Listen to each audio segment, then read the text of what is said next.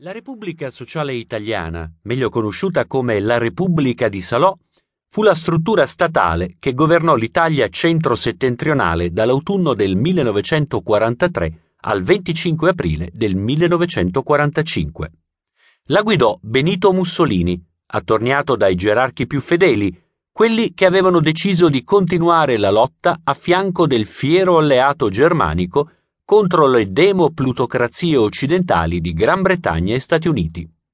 Lo seguirono anche intellettuali come Nicola Bombacci, convinti che il duce, libero dai ricatti dei capitalisti, avrebbe attuato le misure sociali del programma originario.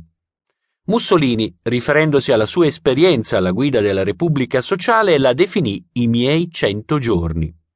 Con questa espressione il duce si riferiva alla parabola che portò Napoleone dall'isola d'Elba all'isola di Sant'Elena, passando per Waterloo. In realtà i giorni di Mussolini furono 600, molto più travagliati e tristi di quelli dell'imperatore francese. Nel 1814 Napoleone rientrò in Francia acclamato dalla folla e dai soldati. Mussolini invece tornò al potere grazie ai tedeschi, così come Luigi XVIII era stato restaurato sul trono di Francia da chi aveva sconfitto Napoleone. Il duce era prigioniero dei suoi liberatori, che lo spiavano per evitare che si sganciasse dall'alleanza. Sembra che Mussolini non volesse iniziare la nuova avventura. A convincerlo furono le minacce di Hitler. L'Italia avrebbe invidiato la sorte della Polonia se il duce non avesse guidato il nuovo Stato.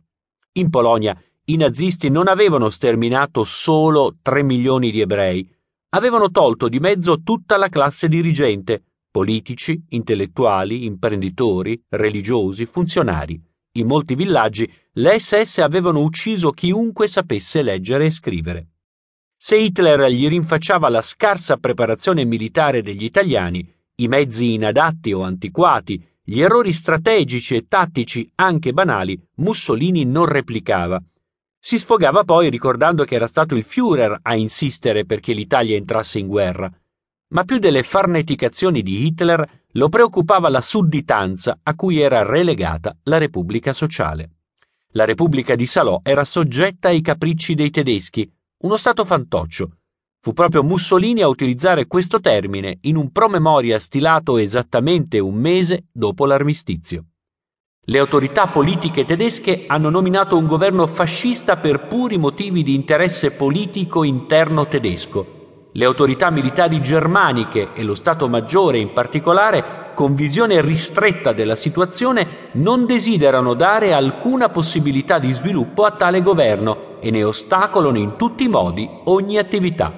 Tale governo è pertanto un governo fantoccio e chi governa in Italia sono le autorità militari tedesche. Queste sono, come è noto e la storia insegna, sprovviste di senso psicologico e di comprensione e provvedono con la loro opera a scavare un abisso sempre più profondo fra i due popoli. È nell'interesse comune di colmarlo, sia interesse contingente, retroterra assicurato per il fronte mediterraneo tedesco, ordine, lavoro e tranquillità per gli italiani, sia interesse per la collaborazione in un'Europa di domani. Hitler non voleva rassegnarsi a perdere la guerra, preferiva vedere il suo paese devastato e i tedeschi massacrati piuttosto che ammettere la sconfitta. Ma i primi a sacrificarsi dovevano essere gli italiani, vili, incapaci e traditori. Fu così che la Repubblica di Salò visse mesi di terrore e devastazioni, tra battaglie campali, azioni di partigiani e repressioni nazifasciste. Da un lato l'impressionante macchina bellica anglo-americana, numericamente superiore agli avversari per uomini e mezzi militari, dall'altra i tedeschi, con mezzi più efficaci e comandanti più abili. Di tanto in tanto entrambi gli eserciti schieravano delle unità italiane, come per ricordare che la guerra si combatteva su territorio italiano. Italiani da una parte, italiani dall'altra, nemici irriducibili, come ai tempi delle lotte tra i comuni.